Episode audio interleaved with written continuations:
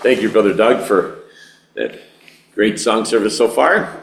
Um, this morning, our text will be found in Ephesians chapter 6, verses 10 through 20. Again, verses that we should all be familiar with.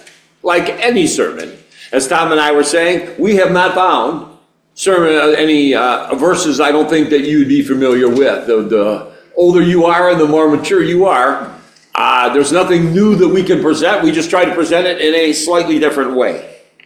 Today, this text, Ephesians 6 10 through 20, the title of the sermon will be Suit Up.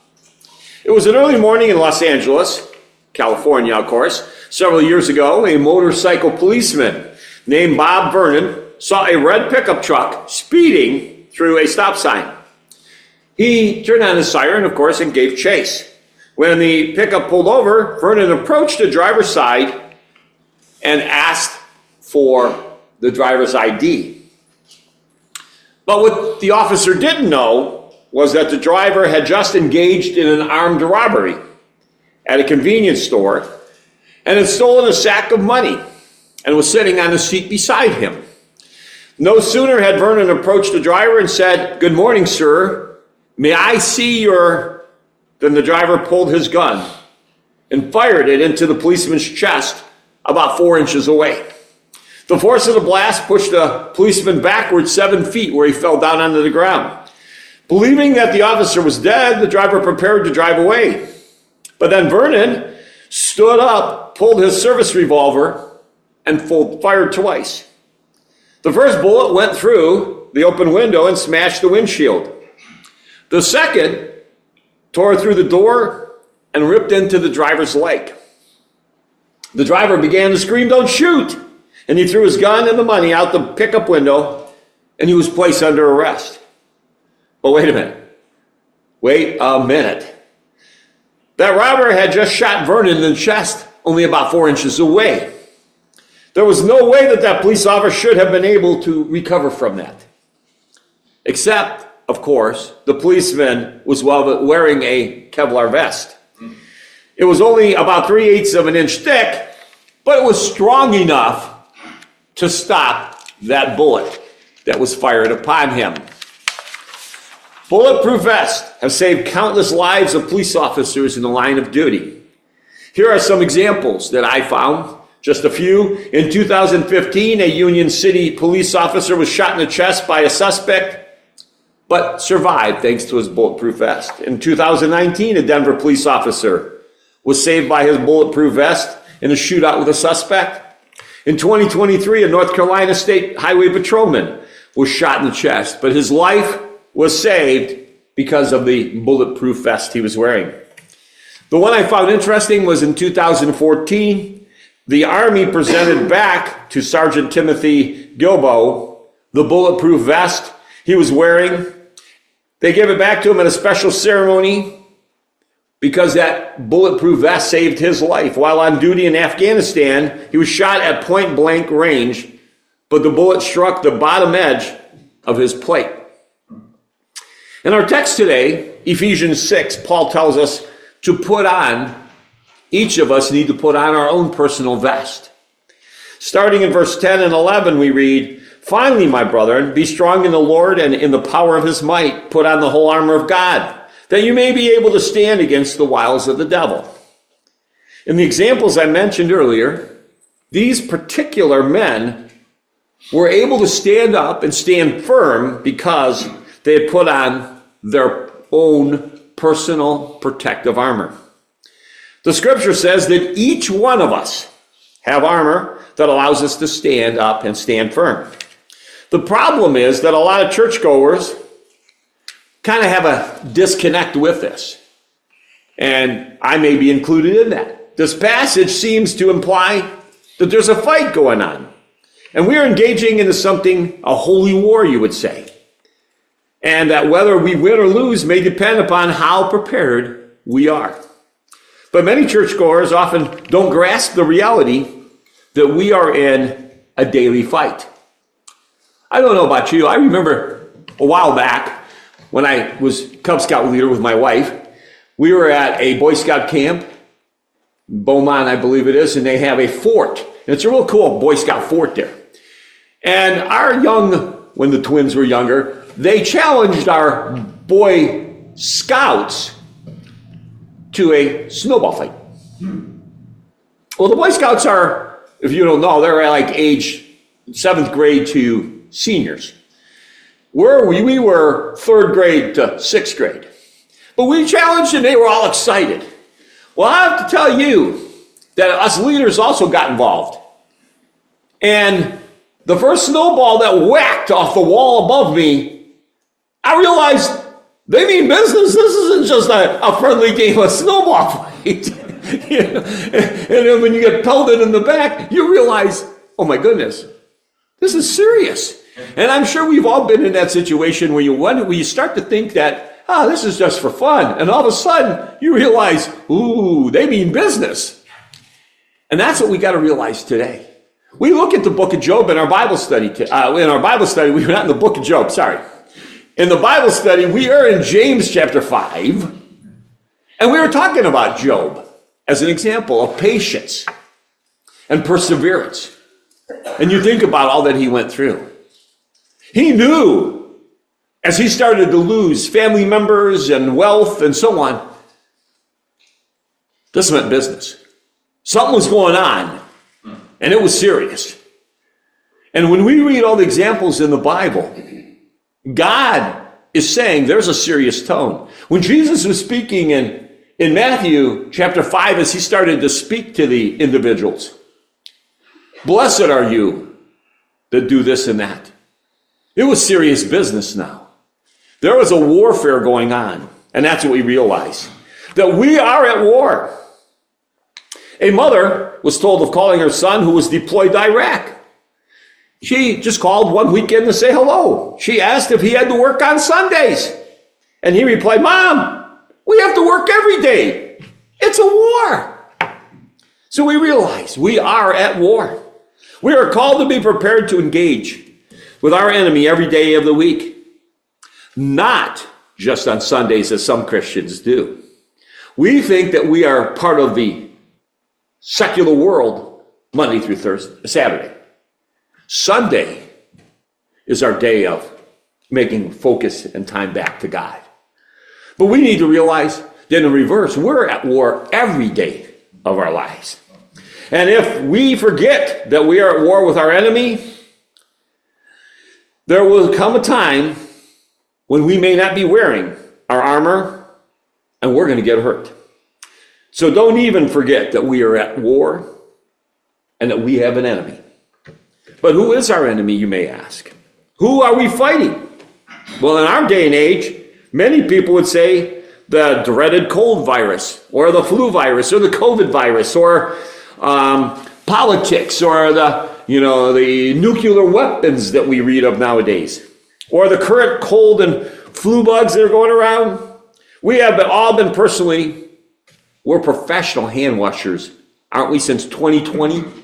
We can sing happy birthday to you, you know. And I know that they said the different songs that you sing, and, and I watch my grandson as he's getting ready to be a nurse. I don't know, I shouldn't pick on them, but I got to say this. My daughter's a nurse, and my grandson's going into nursing.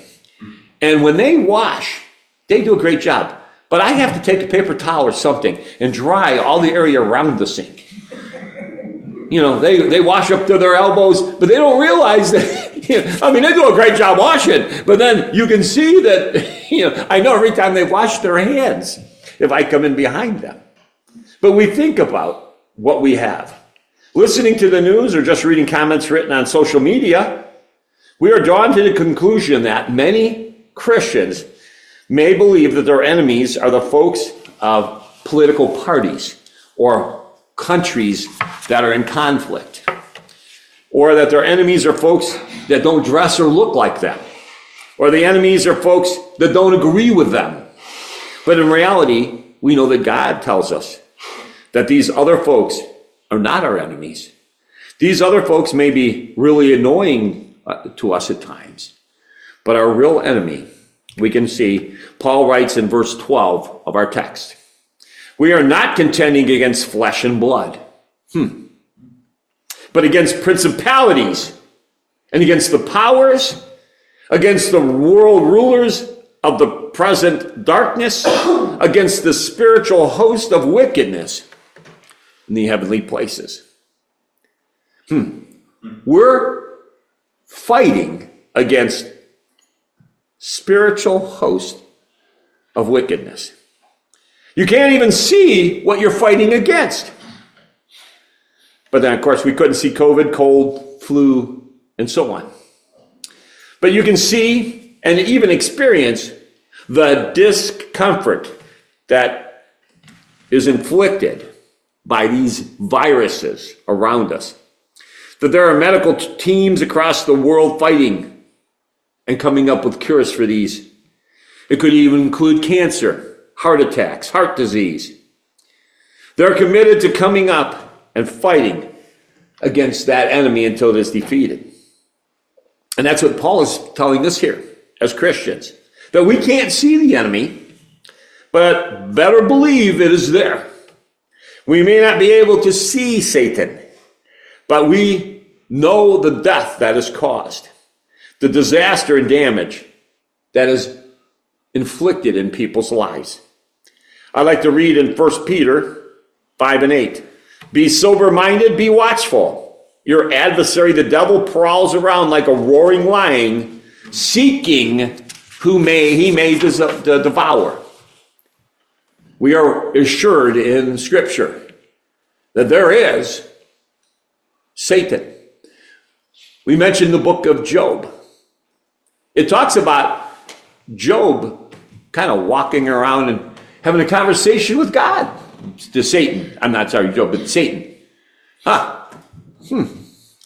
Looking to sue. Well, he only he only serves you because he has it so well.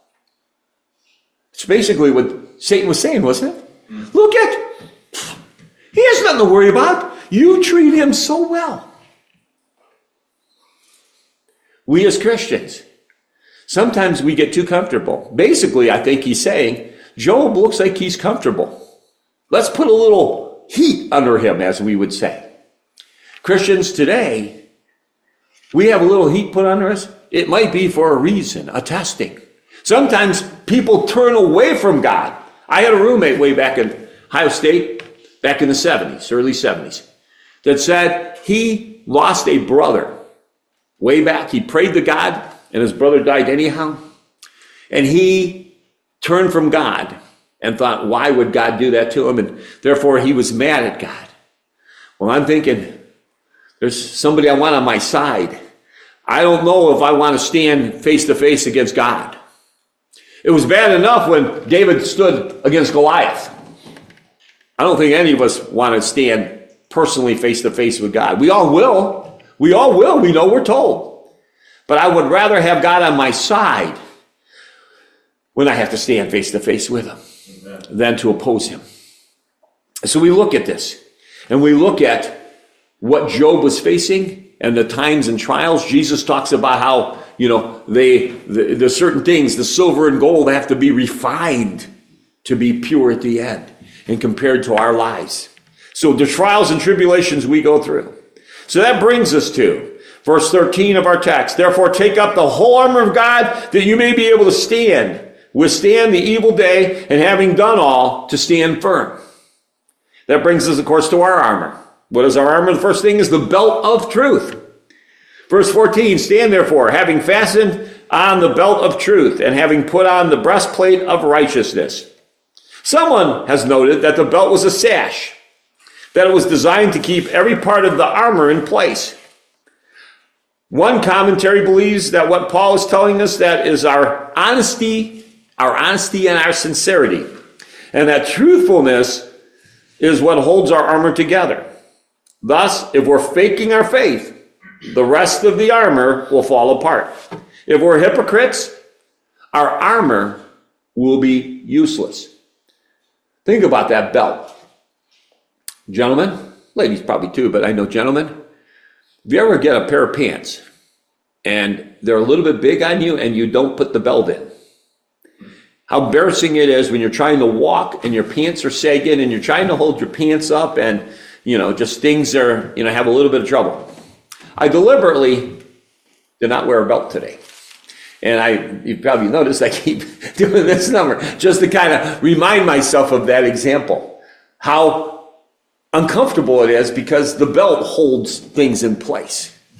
And I remember that song years ago. Uh, there was a guy on uh, American Idol or something that says, looking like a fool, the pants on the floor, pants on the floor, or pants on the ground or floor or whatever, looking like a fool. And I, I can picture that because I, you know, grew up and, you know, some kids like to do that. And I, in high school, we always had to try to get, tell the kids to pull the pants up and, and they, you know, and they did those kind of silly when they start to try to run, they got to hold their pants on and so on. But our belt of truth, number one. Second, breastplate, our breastplate of righteousness.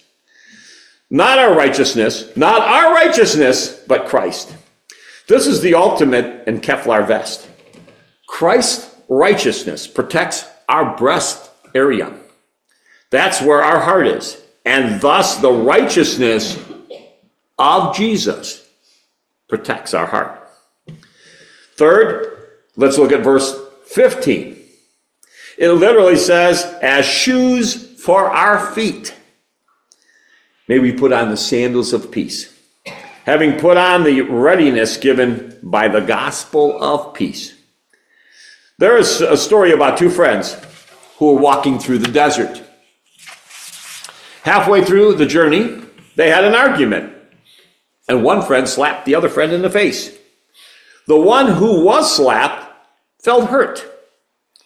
But without saying anything, he bent down and wrote in the sand, Today, my best friend slapped me in the face. They kept on walking until they found an oasis where they were able to take a bath and refresh and relax. And the one friend who had been slapped began to drown. And his friend who had slapped him saved him. When he recovered from the ordeal, the one who wrote in the sand, who was slapped and now saved, wrote, Today my best friend saved my life. He wrote it on stone. His friend asked him, Why, after I hurt you, did you write in sand and now you write in stone? The man smiled, replied, When a friend hurts you, you write it in sand, where the winds of forgiveness can erase it away. And when something great happens, you should engrave it in stone in a, so that the memory of your heart will remember it and where the wind cannot erase it. As Christians, we need to take our stand on the gospel. Nothing else matters. Let's look at Romans 1:16 as it declares, and it's a very common verse, I am not ashamed of the gospel Paul is basically saying, I will proudly proclaim the death, the burial, and the resurrection of Christ. Why? Because it is the power of God unto salvation.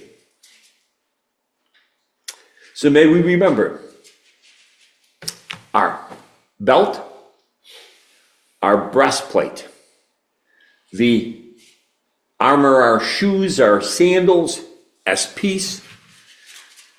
And may we take that shield of faith. Your faith of Christ is a shield. To met that snowball fight, so we started to do, we started to take our sleds, those plastic sleds, and use them as shields hmm. until we could work our way into that fort. And then we used the fort as a shield. Felt a little better having a shield, something. So now when they're thrown, you can at least duck and you can hear it smack off the wall and so on. And then there was a little balcony too, which was cool. And we got the kids up on the balcony, you know, like a, the above part. And then they get throw down, they get attacked from up top. And people were feeding them snowballs. That was my job, you know, try to make snowballs real quick and throw them up to them and so on. And it was a lot of fun final end was we did lose, of course, as you would expect, but, but it was fun. And, and, but, but it made me think of this as I was going through this that you look for protection. The elements outside, we look to get inside. We're looking for that shield, that protection that we have. Verse 16 of our text says, In all circumstances, take up the shield of faith with which you can extinguish all the flaming darts of the evil one. Flaming darts. I don't think many of us, unless reading this verse, thought of being attacked on a daily basis, symbolically by flaming darts of the Satan. If you don't trust Jesus, if you don't rely on him, if you don't have a shield and really think of Jesus and focus in our lives, having a prayer service and having time dedicated to God and Christ daily, I don't think we'll stand a chance because Satan will take us out. And finally, we put on a helmet of salvation. It always amazed me how many policemen, it must be something to do with the, sh- the head, but a lot of them, they wear that vest, but they don't wear headgear. And I always wondered about that. Because if you ever watched a SWAT squad go in, they're all, they got the helmet, the shields, and everything when you look at that group. Sadly enough, when I was a kid growing up, we actually opportunity to see that. Um, the individual across the street, um, the, the mom was smart enough to throw the little kid who we used to babysit, kind of got him out the window onto a fuel oil tank. He slid down, came running over. And to hear this kid who was about seven years old to say, my dad's got a gun on my mom and is threatening to shoot her. The police were called and we got to watch. I mean, little Newbury, Ohio, and to watch an entire SWAT team surround that house. And they all had the, the helmet and all the gear on. We think about how we protect. A helmet protects your head. And that's where our brain is located. And your brain controls how you think. So the helmet is devised to protect our thinking because now, with Jesus dying on the cross for us, being obedient, we now are forgiven man. I am a changed man. I am a saved man. That's the helmet of my salvation. My helmet, my salvation is reflected in my life because I know that where my salvation now relies on is who I am. Some have noted that most of the armor is defensive. The belt, the breastplate, the sandals, the shield, and the helmet are all designed to protect us. But not just me, this armor is just also designed to protect those around me. From what I understand, back in the days of Rome, Armies had swords and shields and helmets and such like this. But the Roman legions often had an advantage. They fought as a unit. From what I understand, they protected each other. That they would join in arm, arm to arm. That their shields would interlock. And that they marched as one body into battle. I remember in football, sometimes the kickoff return team. When I was at Berkshire, we used to ask the kids, the front line, to join arms real quick. The, the front five would quickly, quickly join arms and just run like, you know, just like a bulldozer straight ahead. They would try to bend over and so on and take out. And sometimes the, the, the kickoff team running down would see that group coming running at them and, ah, and they would try to go around them. Well, that's what we wanted. We tell the running back to get as close as he could right behind them. Now that was way back years ago. I don't, I think there's, you know, there's a lot more finesse and strategy to football nowadays, but back in the late 70s, early 80s, it was kind of effective. You know, we we we call them the hammerheads, and you and they just kind of join together and go running out there. We know today, though, that we need each other. That's why in Hebrews 10, 24 and 25, it tells us, and let us consider one another to provoke unto love and to good works, not forsaking the assembling of ourselves together, as the manner of some is, but exhorting one another, and so much more the time as we see the day approaching. May we not only worry about ourselves, but may we take care of others. Some people may get defensive if you come up and, you know, and say hey, I noticed that um, you could do this a little bit better, or I wanted to encourage you. I take it as a, a total compliment, and that I know that somebody's looking out for me. And that's what I tried to say last week with Penn and Teller. The guy's an atheist, big guy, but but he he said it is a shame if you know Christ and you don't share it. Like, what would you have against somebody for not sharing the saving power of Christ with other people? You must not like them very well if you don't share that, that, that knowledge that you have. We need each other. We need each other to bond together against Satan. We will need each other to have each other's backs, as we would say. We need to fight as one body if we're going to defeat our enemy. And that brings us to our weapons. Just real quick, we can't fight without a weapon. Paul describes our weapons in this way. Verse 17 of our text. And the sword of the Spirit, which is the Word of God. We have the sword of the Spirit, the Word of God. You just got to have a sword. But this isn't just any old sword. This is the Word of God, the Bible. This is our weapon. Hebrews 4 and 12 describes it this way. For the word of the, the, for the word of God is living and active. It is sharper than any double-edged sword. It penetrates even to dividing soul and spirit, joints and marrow. It judges the thoughts and attitudes of the heart. There's power in this book. And that's because it's the sword of the Spirit.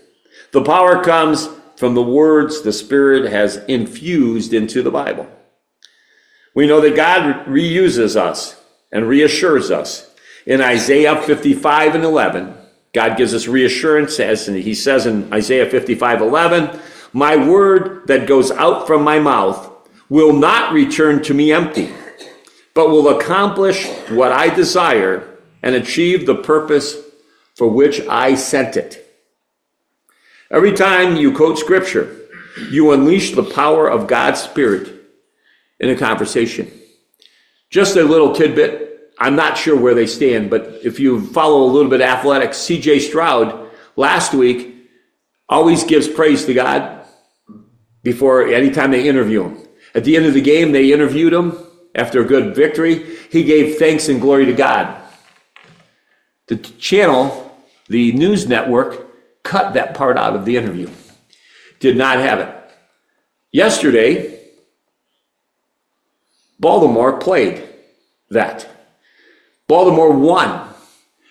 I've never heard John Harbaugh say he was a Christian or whatever, but he deliberately, in response to stick up for Stroud, who he just beat, took a Bible and read a Bible verse as they came in to praise him for his victory.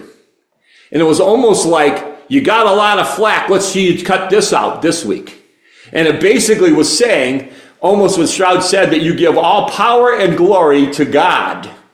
And I forget the verse, I should remember. But it was basically all power and glory come through God, our Savior, and so on, which would Stroud. And I found that interesting that even in sports, they're starting to catch on people dropping that out.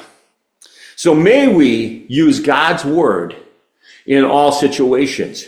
Every time we quote scripture, we unleash that power. And the second weapon, praying at all times in the Spirit. With all prayer and supplication, verses 18 and 19 by our text. Praying at all times in the Spirit with all prayer and supplication. To that end, keep alert with all perseverance, making supplication for all the saints and also for me, that words may be given to me in opening my mouth boldly to proclaim the mystery of the gospel if anybody needs it, Paul said, if anybody needs it, I'm encouraging you. But may I pray for me that I may say the things that I need to say. We, there are people who don't think of prayer as a weapon, but Paul believed it. He said, Pray thy words may be given to me. He believed their prayers and power had a power and gave him an edge in what he was doing. I'd like you to think about it this way. In the U.S. military, there's someone called a forward observer. Basically, he calls in the location of the target for military or airstrikes. This is a powerful weapon because he's calling in the big guns. Think about prayer as calling in an airstrike. When we pray, we're calling in the big guns. We're not just doing it so that we can or for our own personal benefit.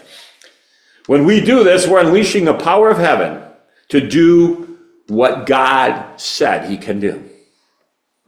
And one last thing, my conclusion notice that Paul asked the church to pray that words may be given to him in opening his mouth boldly to proclaim the mystery of the gospel.